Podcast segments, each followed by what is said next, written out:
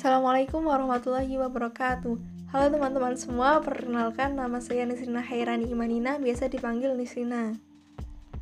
Pada kesempatan kali ini saya akan sedikit membahas tentang media penyiaran. Di sini kita akan membedah bagian tentang segmentasi, targeting, positioning, programming, dan formatting dalam media penyiaran. Hmm, pertama kita bahas tentang segmentasi dulu nih. Pada media penyiaran, pemahaman tentang segmentasi halayak sangatlah penting. Mengapa?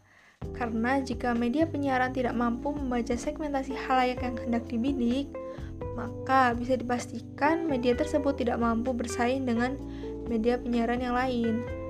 Penyiaran program acara yang sesuai dengan kebutuhan halayak dan yang sesuai dengan segmentasi yang telah dipilih akan menjadi kunci kesuksesan dari sebuah media. Nah, untuk memudahkan segmentasi halayak ini, maka bisa dilakukan dengan berdasarkan demografis. Sesuai dengan namanya yaitu demografis, segmentasi ini didasarkan pada data-data kependudukan seperti usia, jenis kelamin, pekerjaan, suku, bangsa, pendidikan, agama, dan lain-lain. Penggunaan segmentasi berdasarkan demografis ini sangat relevan dengan bagaimana media melihat halayak dan menentukan mana yang hendak dibidik. Data-data tentang kependudukan sangat penting dalam penentuan segmentasi, karena dengan mengaitkan data-data tersebut dengan perilaku halayak. Salah satu contoh keberhasilan dalam segmentasi dalam saluran televisi ini adalah channel Disney. Stasiun televisi ini secara jelas memiliki segmen penonton anak-anak. Penguasaan semua program acara, termasuk bumper program, bahkan hingga logonya pun dibuat dengan aksen anak-anak. Filmnya juga menayangkan film untuk usia di bawah umur, sehingga tentu saja saluran saluran televisi satelit ini tetap menjadi favorit bagi anak-anak. Setelah kita membahas sedikit tentang segmentasi, kita akan lanjut ke targeting. Nah, tahap targeting dilakukan setelah institusi atau perusahaan media melakukan pengidentifikasian beragam segmen, sebagaimana yang telah disebutkan sebelumnya tadi. Setelah identifikasi dilakukan, perusahaan melakukan kajian atas segmen tersebut dan kemudian dipilih segmen yang menjadi sasaran. Segmen yang menjadi sasaran inilah yang disebut sebagai targeting. Perusahaan harus jeli membaca segmen yang memiliki potensi. Nah, ini berarti bisa jadi ketika awalnya segmen tertentu kecil targetnya, namun dalam perkembangannya bisa menjadi segmen yang besar. Dalam proses penuan target, media dapat melakukan beberapa pilihan model targeting, yaitu pertama, konsentrasi pada segmen tunggal atau single segment concentration. Pada konsentrasi ini, media hanya berfokus pada satu segmen halayak saja. Nah, oleh karena itu, jika perusahaan media tersebut gagal, maka media dapat dipastikan tidak memiliki halayak lagi karena yang hanya digunakan adalah satu segmen halayak saja. Yang kedua ada spesialisasi secara selektif atau selective spe specialization. Spesialisasi secara selektif adalah proses targeting yang dilakukan oleh perusahaan dengan menyeleksi beberapa segmen Segmen yang diseleksi dan dipilih mungkin tidak saling berrelasi atau membangun sinergi, namun masing-masing segmen menjanjikan keuntungan. Berbeda dengan strategi sebelumnya, yang pertama, dalam strategi ini, jika salah satu segmen gagal untuk dicapai, perusahaan media masih bisa berharap pada segmen yang lainnya. Yang ketiga ada spesialisasi produk atau product specialization. Spesialisasi, spesialisasi target ini dilakukan dengan fokus pada produk tertentu yang sifatnya khusus. Dalam spesialisasi ini, perusahaan melakukan pertimbangan targeting atas dasar membangun reputasi yang kuat di produksi yang spesifik. Yang spesifik. Spesialisasi ini dirasa lebih aman dari resiko kegagalan daripada spesialisasi segmen yang pertama tadi. Namun demikian, resiko juga masih mungkin terjadi yaitu apabila terjadi kekurangan bahan dan keterlambatan melakukan perubahan teknologi. Sebagai contoh adalah saluran National Geographic Channel. Saluran televisi ini dikenal luas memiliki reputasi di bidang tayangan televisi yang berkaitan dengan alam dalam sajian feature atau film dokumenter. Setelah sukses dengan Nat Channel edisi reguler, perusahaan media ini kemudian meluncurkan kanal baru bernama Nat Channel Wild yang produk tayangannya lebih berfokus pada alam liar. Yang keempat ada spesialisasi market atau market specialization Spesialisasi market adalah targeting yang dilakukan dengan proses di mana perusahaan berkonsentrasi melayani kebutuhan dalam kelompok segmen tertentu. Pertimbangan pasar yang kuat menjadi alasan dalam targeting yang didasarkan pada spesialisasi market ini. Resikonya menjadi lebih kecil dibandingkan pada segmentasi yang tunggal, karena pasarnya yang memang sudah kuat. Namun, resiko bisa muncul ketika pasar tersebut mengurangi konsumsinya. Dan yang terakhir adalah jangkauan semua pasar atau full market coverage. Sesuai dengan namanya, targeting ini dilakukan dengan berusaha menjangkau semua segmentasi yang ada. Resiko kegagalan pada satu segmen bisa dengan cepat diganti dengan segmen yang lain. Banyak media yang bermain pada model targeting ini, terutama di Indonesia. Selanjutnya kita akan membahas tentang positioning. Positioning ini merujuk pada citra yang terbentuk di benak halayak dari merek media tertentu menciptakan perbedaan atas media lain sekaligus membangun manfaat media bagi halayak menjadi dua konsep penting dalam positioning. Tak hanya itu, kredibilitas media menjadi hal yang penting dalam positioning. Halayak yang semakin aktif akan lebih selektif dalam proses pemilihan media dibandingkan dengan halayak yang pasif. Untuk itu, perusahaan media harus membangun kredibilitasnya pada halayak agar tertanam pada pikiran mereka mengenai citra positif dari merek media uh, mungkin untuk anak-anak 90-an ketika ditanya tentang channel musik yang terfikirkan dalam benak mereka adalah MTV.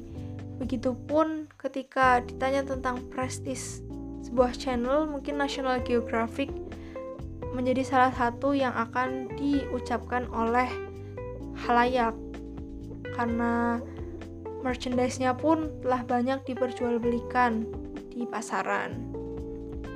Nah, untuk alur positioning media ini melalui tiga tahap. Yang pertama adalah identifikasi target halayak, yang kedua menciptakan perbedaan dengan media lain, yang ketiga menciptakan keunggulan media.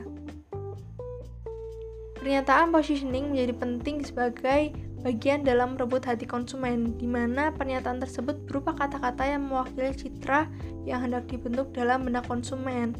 Contohnya ada RCTI dengan RCTI Oke, Kompas TV dengan inspirasi Indonesia. Nah, setelah kita bahas tentang tiga serangkai tadi ada segmentasi, targeting, sama positioning, kita akan langsung membahas tentang programming dan formatting. Dalam kegiatan programming, yang penting adalah tujuan dari programming itu sendiri. Ada dua tujuan dasar dalam programming radio. Yang pertama adalah tujuan secara khusus yang bersifat lokal. Tujuan ini juga berkaitan dengan bagaimana radio, radio menjalin interaksi dengan para pendengar di sekitarnya. Tujuan kedua dari programming radio adalah mood tertentu dari siaran radio. Di radio, musik merupakan latar yang dapat mempengaruhi bagaimana aktivitas audiens. Suara penyiar dan juga musik harus disesuaikan dengan audiens yang menjadi segmentasi radio yang bersangkutan. Nah, selanjutnya berbeda dengan radio, tujuan programming televisi itu yang pertama adalah ditujukan untuk menjangkau audiens audiens seluas mungkin. Keluasan ini tentu saja terutama ditujukan pada wilayah yang berpenduduk padat. Jangkauan yang luas memungkinkan stasiun televisi memiliki audiens yang berjumlah besar, sehingga para pengiklan bersedia untuk memasang iklan dengan biaya yang tinggi yang tentu pula dapat menghasilkan profit bagi media tersebut. Yang kedua ada programming televisi yang bertujuan untuk menjangkau audiens yang spesifik. Terutama pada uh, televisi kabel yang berbeda dengan televisi terestrial lebih menekankan untuk mendapatkan perhatian dari audiens yang kecil namun benar-benar menjadi segmentasinya seperti HBO dan Fox Movies yang memang hanya menampilkan film-film saja. Yang ketiga ada menarik pelanggan. Tujuan kegiatan ini lebih kontekstual, digunakan oleh televisi kabar berlangganan. Stasiun televisi kabel mendapatkan uang dari pelanggan berdasarkan ditonton atau tidaknya program acara yang mereka tayangkan. Nah, setelah kita bahas tentang programming ini serta formattingnya, tentu sebuah program tidak akan pasti ada peluang, pasti ada peluang sebuah program itu mengalami kegagalan. Nah, kita di sini akan membahas tentang mengapa sih sebuah program itu bisa mengalami kegagalan. Yang pertama itu adalah kegagalan programming yang disebabkan oleh rating yang tidak memuaskan. Dan yang kedua adalah program yang hilang menguap. Yang perlu diingat adalah bahwa program televisi bukan suatu yang abadi. Contohnya ini ada di Amerika Serikat, terdapat mini series yang menarik berjudul Sex and the City yang memiliki jutaan fans. Namun, mini seri ini secara bijak dihentikan oleh produsernya saat berada di puncak popularitas pada tahun 2004. Alasan ketiga kegagalan program adalah perubahan sosial. Perubahan sosial yang gagal ditanggapi dalam penyusunan programming bisa menyebabkan kegagalan dalam menarik minat audiens. Perubahan yang terjadi dalam konsumsi media internet, terutama pemakaian gadget, menjadikan televisi mendapat pesaing. Perilaku sosial audiens dalam konsumsi media juga memiliki perubahan. Jika sebelumnya audiens lebih bersifat pasif, internet menjadikan audiens semakin aktif bersuara terhadap program televisi. Contohnya seperti kita tahu program BKS yang akhirnya turun dari layar karena mendapat banyak kecaman daripada netizen. Kegagalan programming bisa juga disebabkan oleh waktu tayang yang tidak tepat. Sebagus apa pun program, jika ditempatkan pada waktu yang tidak tepat akan susah mendapatkan perhatian audiens. Nah, selanjutnya adalah Bagaimana sih sebuah program itu dapat menghindari kegagalan? Perlu adanya evaluasi program. Maka makanya kegiatan ini menjadi kegiatan yang penting bagi me manajemen media dalam mengukur keberhasilan program. Evaluasi, program dilakukan dengan pengukuran audiens atau audience measurement. Namun istilah yang lebih populer diganti dengan istilah pop populer ini dengan istilah rating. Nah, kurang lebih segitu aja yang bisa saya bahas tentang manajemen media massa terutama tentang segmentasi, targeting, formatting, positioning, programming tadi uh, mungkin bisa lebih kalian baca di buku manajemen media massa oleh Mas Fajar Jenudi. Terima kasih atas perhatiannya. Sekian dari saya. Wassalamualaikum warahmatullahi wabarakatuh.